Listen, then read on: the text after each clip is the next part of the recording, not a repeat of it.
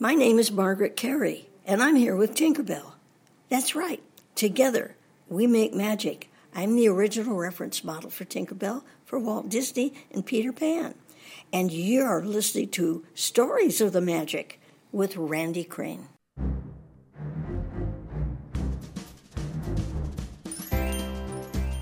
Welcome to Stories of the Magic, an unofficial Disney podcast, with your host, Randy Crane.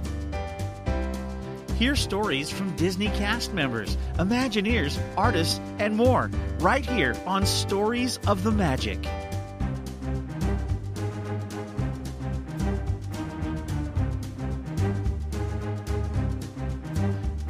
And now, here's your host, Randy Crane. Welcome to episode 86 of Stories of the Magic. I'm Randy, your host. Thank you for joining me. In this episode, we conclude my interview with Margaret Kerry. Again, most Disney fans will know Margaret as the original live action reference model for Tinkerbell, but there is so much more to her than that, as you will definitely hear in this episode. In part 1, we talked about how she became Tink, some insights into who Tink really is, her memories of Walt Disney, and more. Now, in this episode, Margaret talks about some of Marc Davis's fine artwork, being the voice of one of the red-headed mermaids in Peter Pan, June Foray, getting into voiceover work, a salute to Hal Smith, a pretty funny story, finding her birth family 50 years after she was adopted, Tinkerbell is Irish, her favorite place in the world, her second favorite dialect to do behind Irish, a quick story about her being a literalist, continental dialects. You may not be familiar with this term, but I guarantee you you've heard it. Her upcoming book, Tinkerbell Talks Tales of a Pixie Dusted Life, a sneak preview at one of her stories from the book. If she could have any job working for the Walt Disney Company, what it would be and why. What she never gets asked that she wishes people would ask her. Faith, trust, and pixie dust. What inspires her. Her advice to you for following your dreams. The importance of joining Toastmasters. And a rather non traditional shameless plug time. We talked about more than that, but I couldn't possibly list it all. Now, a brief word from a fellow podcaster and friend, and then it's time to turn the page and continue this story. My name is Al, And I'm Joyce. and we're, huge Disneyland, fans. In fact, we love the Disneyland Resort so much, we host a podcast dedicated to the happiest place on earth to share that passion with others. That's right. On our show, Tales from the Mouse House Disneyland podcast, we share current resort news, some tips and tricks we've learned over the years to help make your Disneyland resort vacation the most magical experience ever. We uncover little known and often overlooked gems we like to call hidden treasures, and even review the attractions and places to eat that make the Disneyland resort so much fun. And if that wasn't enough, we even share some video episodes to help keep you in that Disney magic state of mind. If you're a longtime fan of the Disneyland Resort, or you've just recently discovered the magic, this podcast is for you. You can find Tales from the Mouse House Disneyland podcast at www.talescast.com and in iTunes. And remember, Make it a Mickey day. And now, this week's interview on Stories of the Magic. Interesting thing about Marc. Okay. they have the commissary. You've been on on the, the lot, and this wonderful commissary, which is uh, levels everybody. you know, everybody stands in line and everybody waits, and um, the big uh, executive dining room. I've been there twice, and it's not my favorite place to go. It's it's like not being at Disney's. It's like being at Perino's or you know a, a fancy place. But it's good for talking, I'm sure, and it's quieter. Anyway, when I was there about two or three times, uh, there were some fine art that was for sale, and it was put in the lobby, and it was framed. Lovely stuff. Uh, and one of them I remember must have been about 42 inches wide and maybe 18 inches high with a lovely frame around it. And it was standing on a little easel for sale, and it w- it was uh, Marc Davis's fine artwork, and it was twenty dollars, Wow. and nobody bought it. Oh. And the other the others were two other artists. Uh-huh. I, I think one of them was from one of the Nine Old Men, and one of them I didn't recognize. I, never. Nobody bought the fine art. Isn't that amazing? That is amazing. You'd think somebody would say, "Wow, that's good." Uh-huh. They didn't. Huh. Anyway, Wow. Interesting. uh, now, you'd mentioned kind of in passing before about not just being the model for Tinkerbell, but you also you did the voice for the Red-Headed Mermaid. I actually just rewatched the movie on Friday, I think it was. And there's actually two Red-Headed Mermaids in there. isn't that the? I'm the one at the top. That's what I thought. Yeah. Um, isn't it fun to watch it because we forget how funny it is? Yeah. when when they played it to the big audience at a special theater over in London, when that 50th anniversary that I was telling you about, there were little kids, and I'm thinking, oh, you know, are they going to say the laughter that came through, uh, you know, Mr. Smee and Captain Hook and all and the bo- Lost Boys, but you forget because it's really uh, how they did from Europe and they did over Peter Pan. It's very dark. Oh, yes. I mean, when you stop and think that Captain Hook had his hand bitten off by a crocodile. But no, the audience sit there and laughed and laughed and laughed. And so I always try to remind myself that it's a very funny picture, too, It is. besides an adventure. Yeah. Yeah.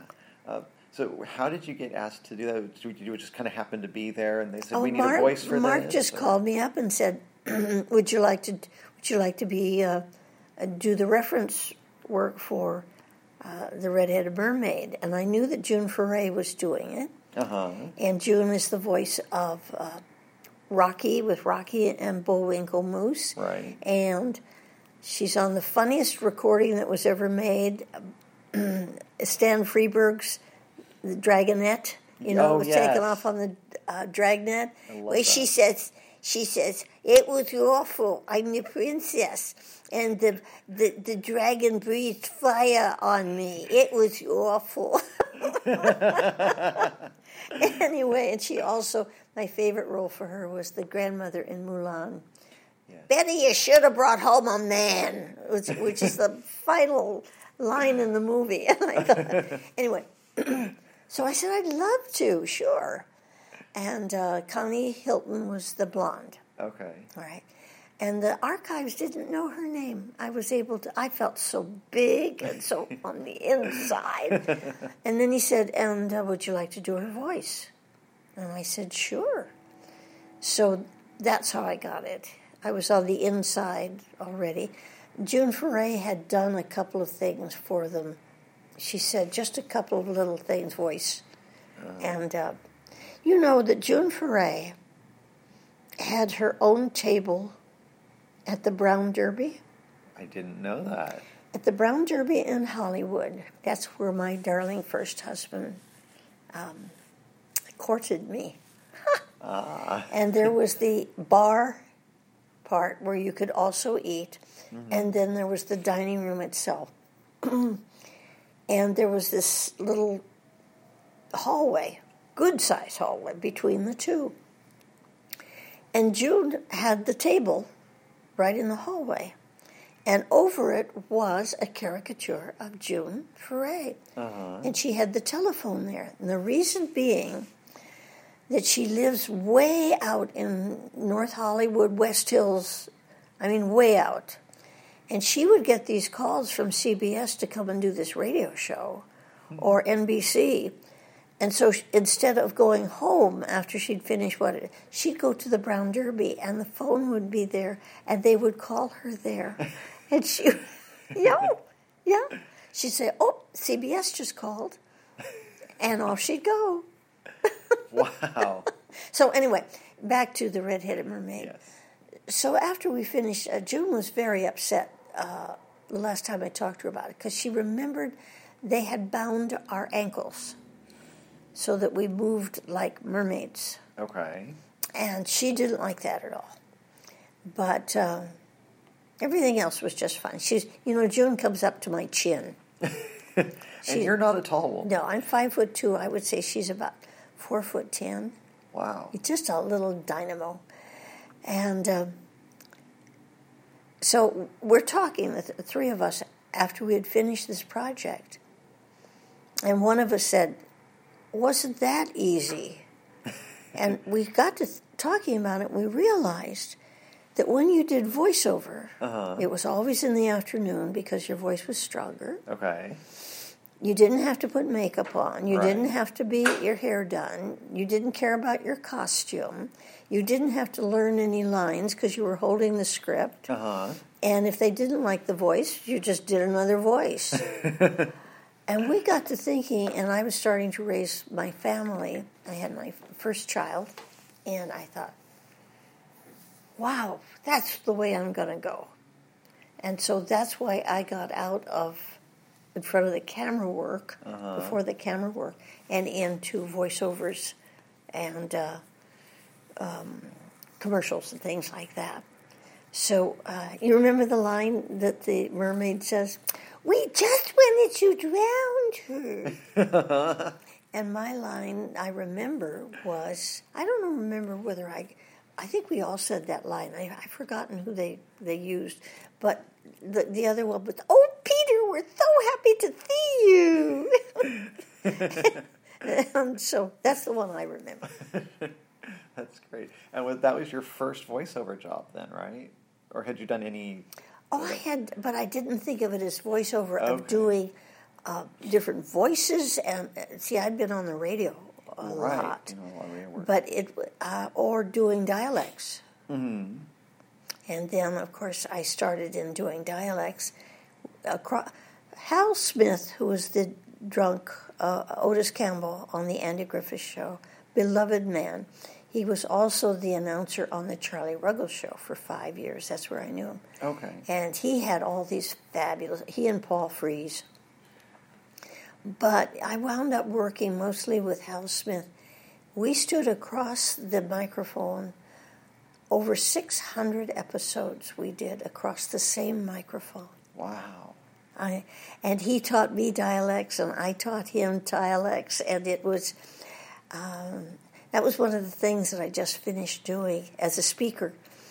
Um, I did a, a big show up in Ventura two weekends ago, and I told them I'm going to do something politically incorrect. Ooh. Yeah, they go ooh, and I said, and I told them about this is to salute Hal Smith because he he gave us, and we made up these two uh, dialects. And I'm going to. And this is the story that I told. Okay. There is a Mr. Twitch and a Mr. Buffoon over in the UK, and they are sitting on a curb doing nothing. And suddenly, Mr. Twit looks up in the sky and says, Oh, look up in the sky. What is that? Is that a balloon? Mr. Balloon Buffoon says, No, no, that's not. That's the sun. No, it's not. That's the moon. And they sit there arguing with each other, whether it's the sun or the moon. And they look up and hear the Dowager Duchess is walking on the sidewalk towards them. And he says, Oh, no, I'll ask her ladyship. So he pops up. He says, Begging your pardon, your ladyship. She says, Yes, what is it? and he says, uh, You see that, that, that up in the sky there? She says, Yes, I do. What about it? He says, Is that the sun or the moon? She says, How should I know? I don't live around here. well, you don't do dialects anymore. You really, really don't. Uh-huh. It's just not politically, except Australian. New Zealand and Australian is okay, but you can't do Mexican. You can't. It's it's just absolutely politically incorrect. How strange. Uh, um, there's another one that that I did because I will tell you, uh, your listeners. I was adopted when I was three and a half, And lo and behold, I found my family 50 years later. And I found out I was Irish.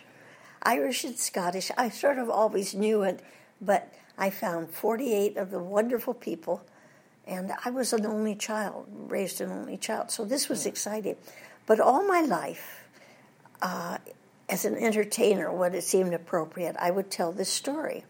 And it's about an Irish pub. It certainly is. They're over there in an Irish pub, and they're talking about diversity. You know, and one is saying, I don't know what, I don't think I'd like being born an Italian. And the other one says, I don't know. All the girls come around, the Italians. And they look over and they see Paddy sitting there. They said, Let's go ask Paddy what he thinks. So he says, Hi, Paddy. His what is it? He says, What would you be if you weren't Irish? Paddy says, I'd be ashamed. and I always told that story. Mm-hmm. Have you ever noticed that in all the Tinkerbell movies, they always have Irish movie, uh, music? Now that you mention it, yeah, I hadn't always. She's Irish. she is about as Irish as they come. Yes, she is. yes. And until I say it to people, it's the same way of asking a person, or they tell me about the Peter Pan movie and they liked it so much, or they saw the stage play and they liked it so much. And I say, and you have noticed, of course, that Mr. Darling and Captain Hook are the same character. Right. And they go, no. And it, you know, it's like I've, I've, I've given them something new. Uh-huh. Well, I will give you something new. Uh, people don't mention it, but Marc Davis drew Mrs. Darling. Did he? Yes, yes. He designed her. And uh, so it was Tinkerbell and Mrs. Darling. Oh, And people, and she's wonderful in it. mm-hmm. She is just absolutely wonderful. Watch the first scenes when she goes right by her husband and softens everything. But watch her fingers. Watch what she does. It uh, it's it's magic. It is absolute magic when she's trying to f- fix his tie. I mean, you watch an an artist, an animator trying to do that. Amazing. wow, interesting. Yeah, I'm, now I have to go back and watch it again. It's okay. Poor baby. I know, right? Look, Faye will probably run it for you, and she will pat your forehead. Your sweet wife, Faye, will take care of that. I'm sure she will. I'll be very thoughtful of her. so, um, so with the the dialects and the accents and everything that you do, you've got so many of them. Do you have a favorite one? I'm going to guess Irish is way up there because of your Way heritage. up there. Any way others? up there. Well, I, I visited Ireland, and I urge everyone to go visit Ireland. It is a magical Disney place. It, uh, we sent photos back and some footage back to the be processed here, Mm-hmm. and the laboratory dulled down the green because nothing could be that green. Not joking. It, it's an amazing place. I will warn you that when you ask directions and they say you can walk, forget it. it's like 16 miles later. To them, that's a walk. But it is, it is one of the most charming. uh, It, it's what you're yearning for. And I'm talking about the Republic of, of Ireland. I never got to the northern part Okay. but I landed in Shannon on the west coast, and we got a Kia. That's the first time I ever drove one. Wonderful car, and we got a. Uh, be sure and get um, a, what, a non-manual shift. What's Uh, automatic. Automatic. Thank you on the on the left side because with you don't want to have to learn how to shift with your left hand. but it's you, you you can't believe it. You just literally you've heard about it, but you cannot believe it. It's it's it's still in your dreams when you've left. And I urge people to go and, and see it.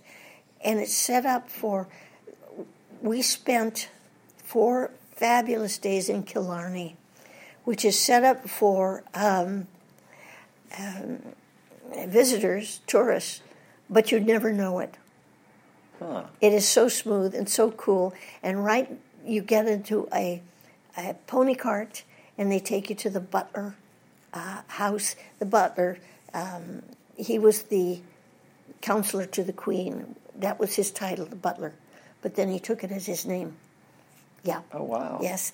And uh, then there are three lakes, and uh, you know everything is just. And you expect to see Tinkerbell walk out. You just do. I understand why they believe in fairies. It's the most amazing place. Anyway, I'm sorry, I digress, but I, but I'm good at digressing, don't you think? Absolutely, it's amazing. So where were we? uh, talking about dialects and if you have a second favorite behind Irish. I think British. It, it, it's which British want, of course. You know, the British are wonderful. They talk down in their throat, and you'll say, "What did you say?"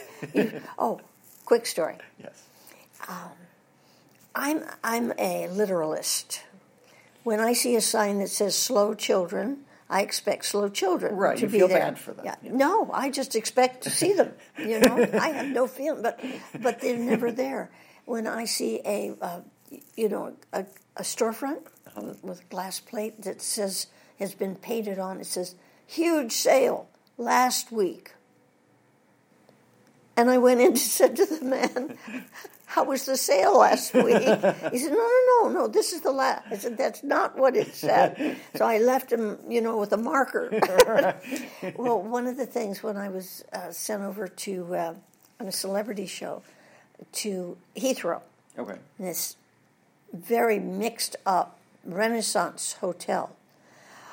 I, I mean, it, it was awful. We had the four astronauts there.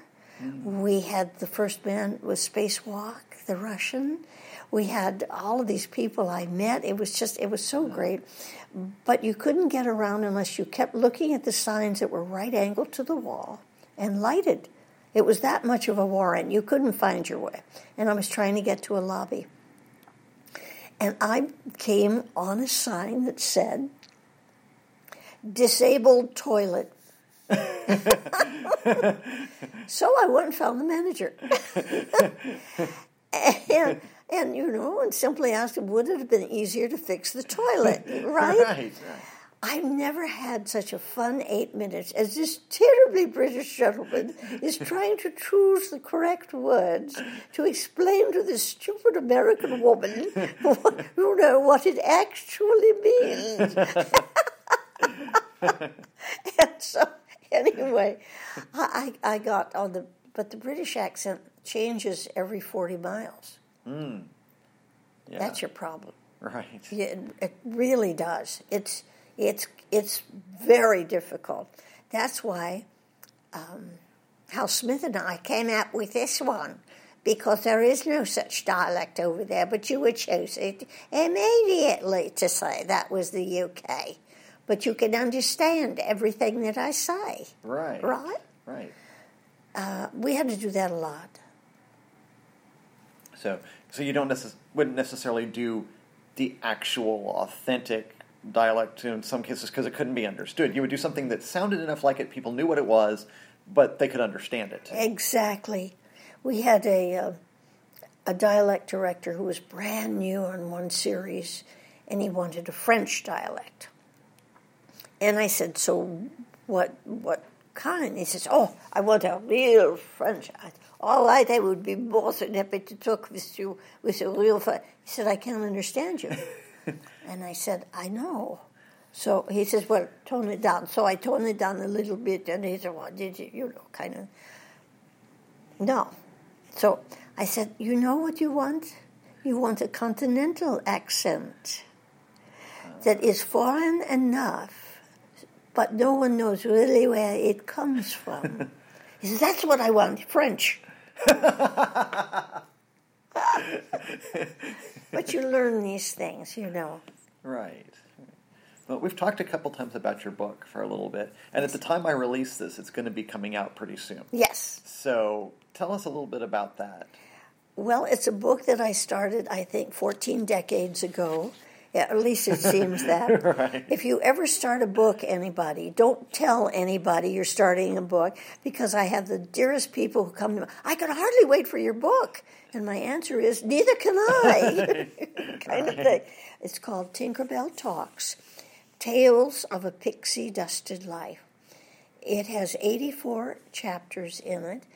Most of them are about three pages, and it's storytelling of how I was adopted and started to work at Warner Brothers and what happened, and how I got into television with uh, um, Klaus Landsberg, who started television really here.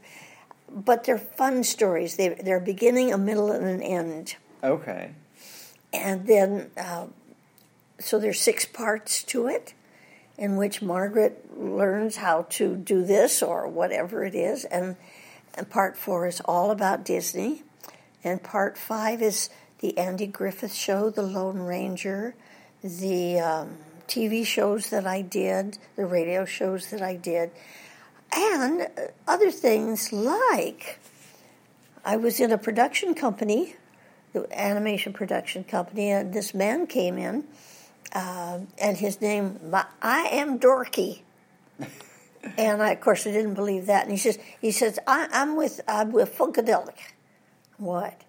Well, it turns out that he needs uh, seven minutes of animation and he needs it in 10 days because George Clinton is in town and they're going to do a big concert at the Shrine. I had never heard of funk before in my life, I had never heard of George Clinton, etc., etc. Mm-hmm. So, because I, where I was working, they had a certain process that we could turn it out for them. Uh, we got it done about 12 hours before it was to be shown. Wow. I never did see it, as a matter of fact. I gave him a green print, meaning that it had never been run before. Uh-huh. And I told my boss at the time, I said, uh, because it's a concert, they cannot give us a check by law. Because concert people, not that there's anything wrong with them, but they're here today and gone tomorrow to the uh-huh. next tour. So you have to give cash or a uh, cashier's check, mm-hmm. or I've forgotten something else, but maybe a money order, but uh, something like I, that. I, I can't remember, but cash was was our deal. Okay. So I said, don't give him this film until you get the three thousand dollars to finish the film. Yeah, yeah, yeah. You're not listening to me. I said, this is a concert tour, so you know, Sure enough, I come back in the afternoon and I said, "Did they like it?" Well, we never we never ran it. I said, "You're kidding." I won't get stuck in the projector. anyway, I figured the Shrine Auditorium would know how to take care of it. Right. Um, so I said, and he got the cash. Well, he didn't have it with him. Yes. So, anyway, so the next morning, I figure I have to go over where their office was. Now, I know that these are nice people. Mm-hmm. I'm really not worried about it. It's just how to grab a hold of them when they're packed up. And so I go uh, to the Sunset Strip. Most people don't know that the why all the tours and the concerts go there is that they only have to um, only the county licensing prevails. The mm. city does not license them. So they only have to work with one license of how they do all of it. Okay. And so they rent these places. They go in and rent five rooms and the whole beat up t- desks and so on and so forth, and then use them and then leave them. Hmm. And uh, so I, we, we couldn't find a parking place. My son is with me, big hefty guy and I, so he parks out in front by the fire plug and sits in the car. And I am have to walk down the hall and ask somebody for Mister I am Dorky. and so he, he said uh, he says, no, he, he gone Philly, gone Philly. I said, oh, you know. He says, what you want? I said, well, I'm I'm the one who produced the uh, animation that you had on. You the little mama that done that? You, we love it. We love it. You stopped the show. You stopped the show. It was just great. Hey, fellas, come here. Meet the little mama. You know, I'm standing there. I swear they were all nine feet tall. And they had afros that they couldn't go through the door straight. They'd have to turn sideways. And so there's this hubbub. And I'm thinking, how do I, well, what you want? And I said, well, Uh, Mr. Dorkey was supposed to give three thousand dollars before you know to finish the payment. He says, "Oh, well, I can't, I can't do that for you, you know, kind of thing." And then the door opened, and this very handsome man stepped out with all these dreadlocks down to his waist. It was George Clinton. He said, "What's going on?" So they tell him what's going. You the little lady that did that? and, and I said, "Yeah." He said, "We loved it," you know, kind of thing. He said, "What you here for?" So I told him. He says, "Give it to her. Give it to her." So the, the man sitting behind the battered up desk pulls out the middle drawer, and there are rolls of bills with rubber bands around them. And he says, That one looks about right. he picks it up and hands it to me like this. I said, Thank you, thank you very much, you know. And, and George Clinton says, We like it so much, give her $300 more. So they handed me $300, which I did not give to my boss. but there are stories like that in the fifth part. In the sixth part, it's um, I lost my first husband, and I found a wonderful second husband, and then the celebrity shows how I went there, and my 85th, my 80th birthday, and the star on the Walk of Fame. Wow. So it's that kind of a book with about 150 pictures in it, and uh, it's just fun. You can pick it up, read a chapter, and put it down because I am a storyteller and I'm an entertainer. Thank you for asking. So it's called Tinkerbell Talks Tales of a Pixie Dusted Life, and they can keep track of it on my website, tinkerbelltalks.com. And that's the name of, if anybody wants to get in touch with me, they have an organization that they want me to speak at. I love it. I love it. I'm um, working with um, going to the VA and doing some um, visiting there and some shows over there. And I'd forgotten how much I enjoy that. So if, and I also um, am flying back to Asheville, North Carolina to do a Christian show. Okay. Uh, I will uh, rush and tell you that everything I do is clean. like my mother is looking over my shoulder at all times. oh, that was interesting. This is an aside. Okay. You can edit this out if you like.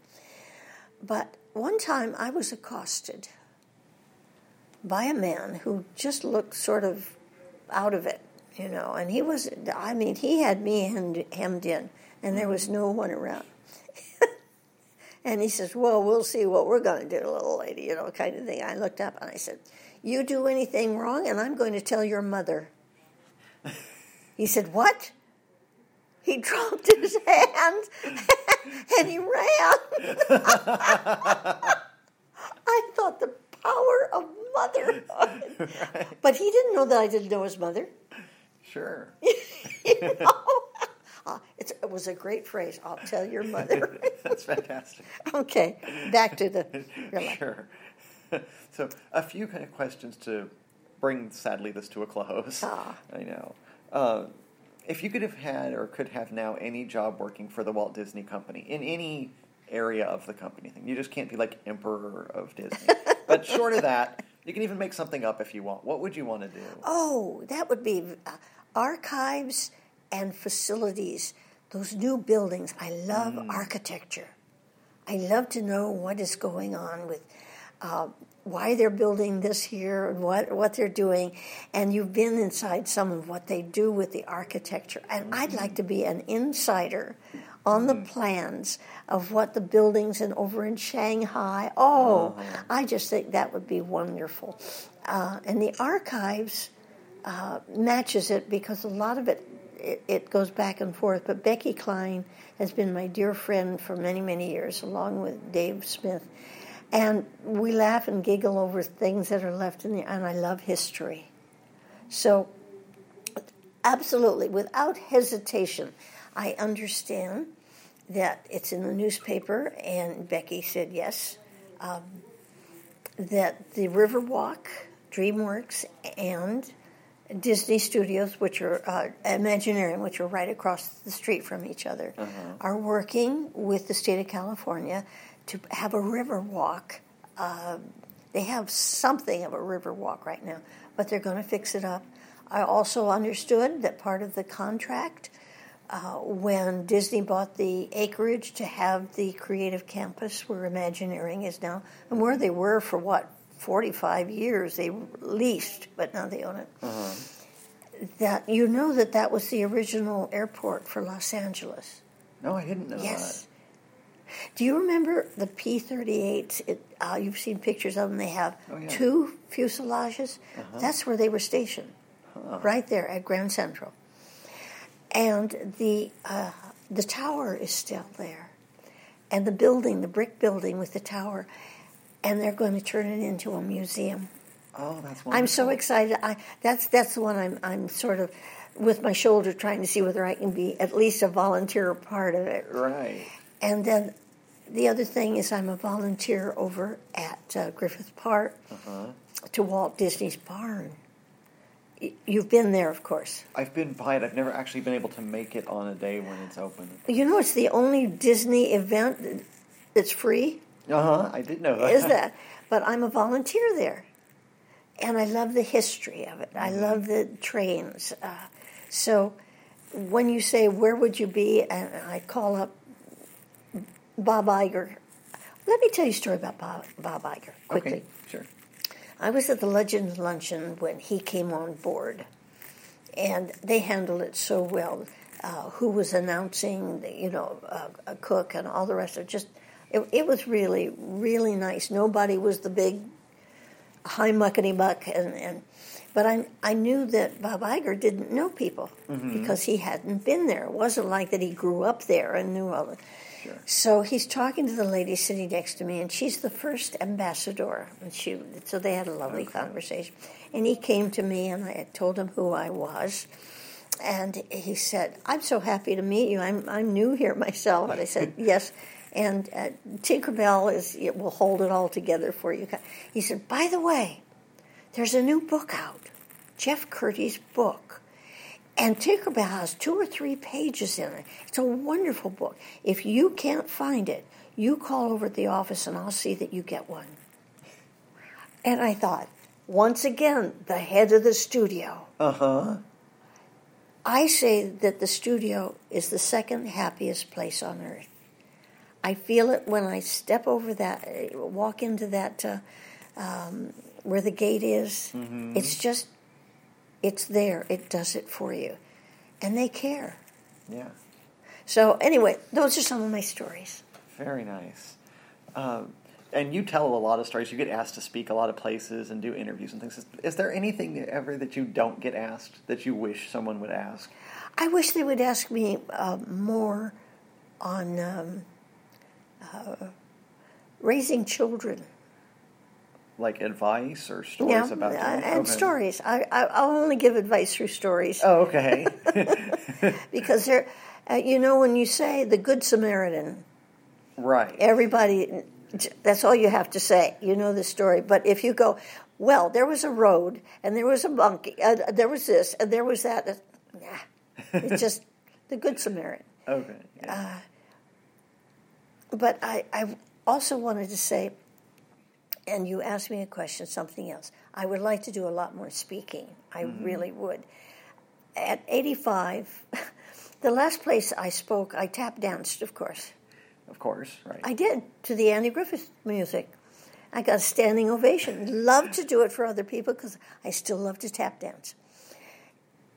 But I would like to say when you have the slogan or the motto, I guess, of Tinkerbell, mm-hmm. It is so strong if you really stop and think about it. I would love people, A, to get the unabridged James M. Barrie book and really read it and read it to your children. That's important. And B, think of faith and trust, and then a whole lot of pixie dust. And what those words mean in your life. They're pretty powerful, but we sort of toss them around like, eh, that's fun. But it is pixie dust if you have faith and trust. You have your own. I guess that's what I'd like them to know. Good. Well, thank you for sharing that. I'm glad that you had a chance to do that. What inspires you? This sounds mundane, but life. It's the most amazing thing at my age to sit and watch people whom I've known for years grow, turn the corner, become the person that they want to be. I tell you, that's the most exciting thing in the whole wide world. And when people approach their um, decade, they start to get antsy. You can watch it, and they want to do something. They want to move. They want, they don't know what it is. They don't know that they're turning the corner to become the person that they really are yearning to be. And at my age, I get to sit and watch it, which is really, really neat. And as a doctor told me once, I, you know, I worked at USC Medical Campus trying to go straight for four years. Didn't work. Um, but he said, you realize that every cell in your body uh, that you had as a baby, you don't have anymore. I went, what? He said, you are a new creature all the time. And that is exciting to me because everyone can become that person they want to be. Great. And that's a perfect lead in to. I know I have listeners who uh, have expressed this to me, so uh, I, I know that there are ones who are in this very situation where they used to have a dream of some kind. They had something they really wanted to do. Maybe it was you know to be in animation or voice acting or work for Disney or you know any number of things, but they've forgotten it. They were told that it's dumb and they can't. Yeah, they shouldn't even try to pursue it, or just things have gotten in the way, and so they've eventually forgotten it or just pushed it aside and figured it's never going to happen. What advice would you have for that person? Well, it's the same advice that I have for singers who, you know, are working their way, or writers. That's a big thing. Mm-hmm.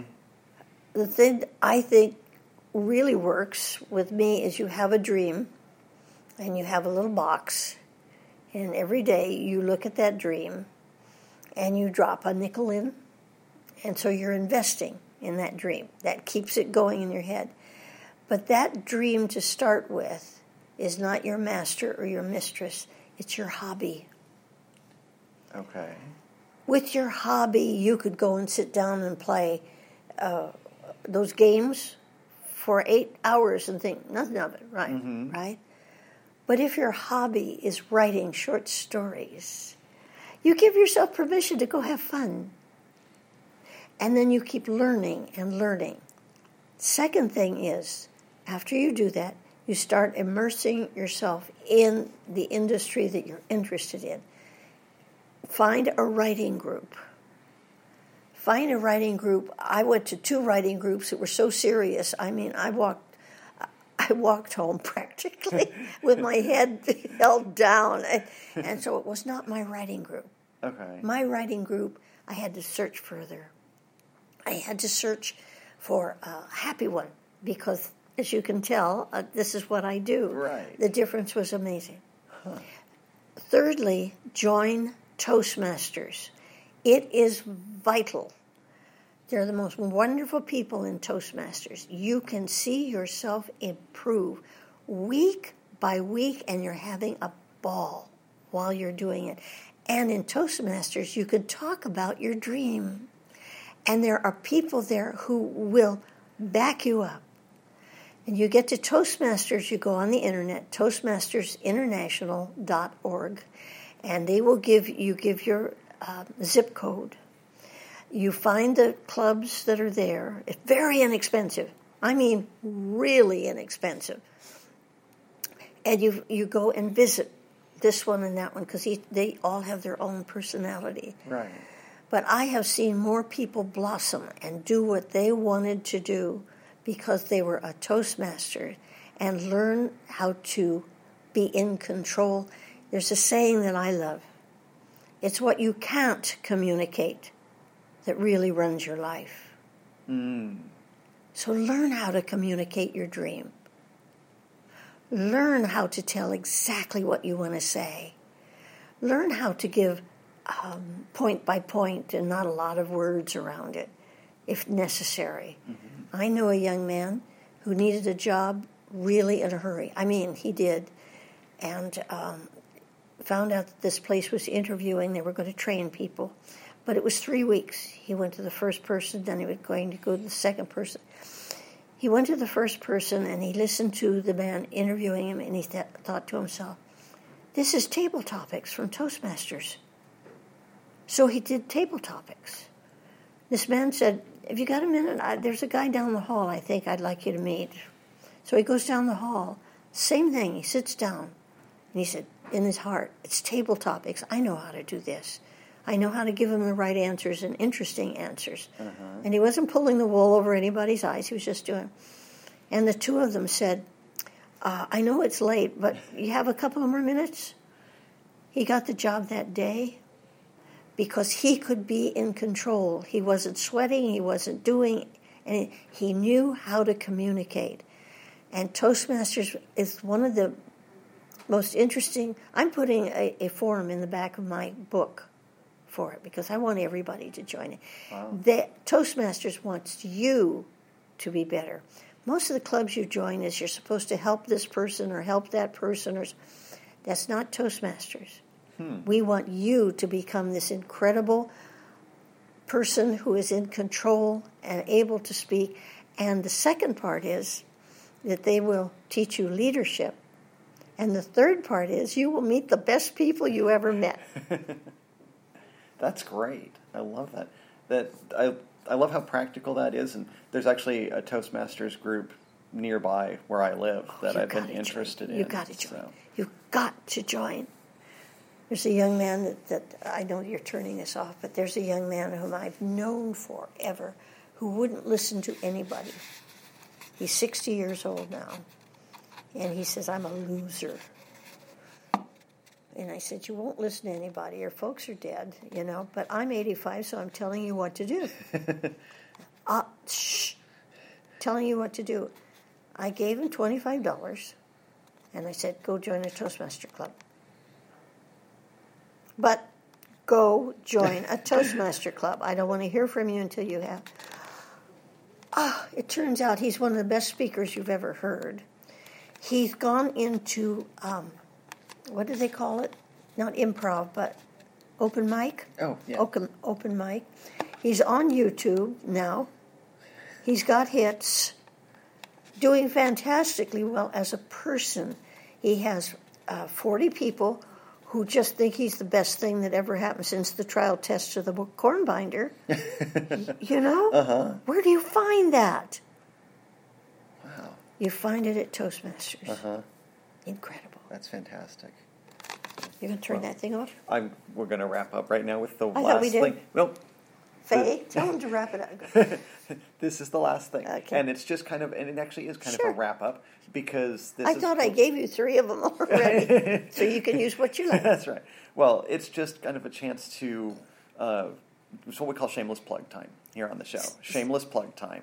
This is the chance to, you know, give people one more time a reminder about the book. You know, if they can connect with you online, just anything like that that you want people to know. I guess the Take it away. shameless plug time that I would say more than anything else, and since I will have a book, and I think it's Valentine's Day in February, so Okay. that's really close. Yes.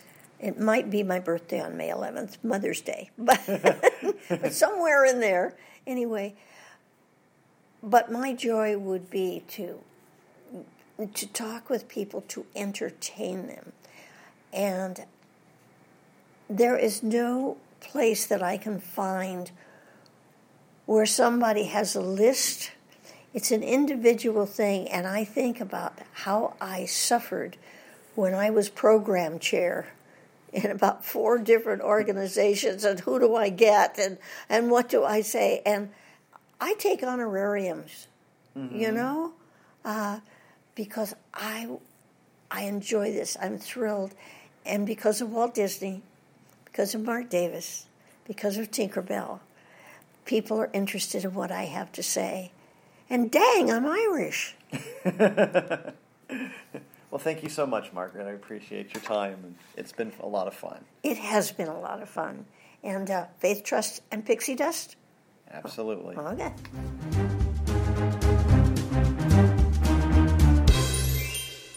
That brings us to the end of this week's show. A special thank you to Margaret Kerry for being my guest and to you for listening.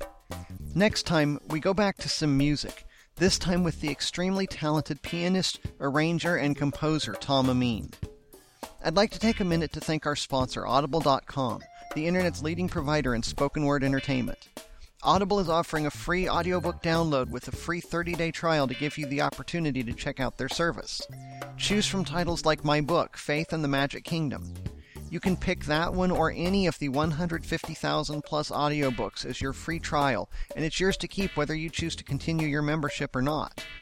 To download your free audiobook today, go to storiesofthemagic.com slash audible.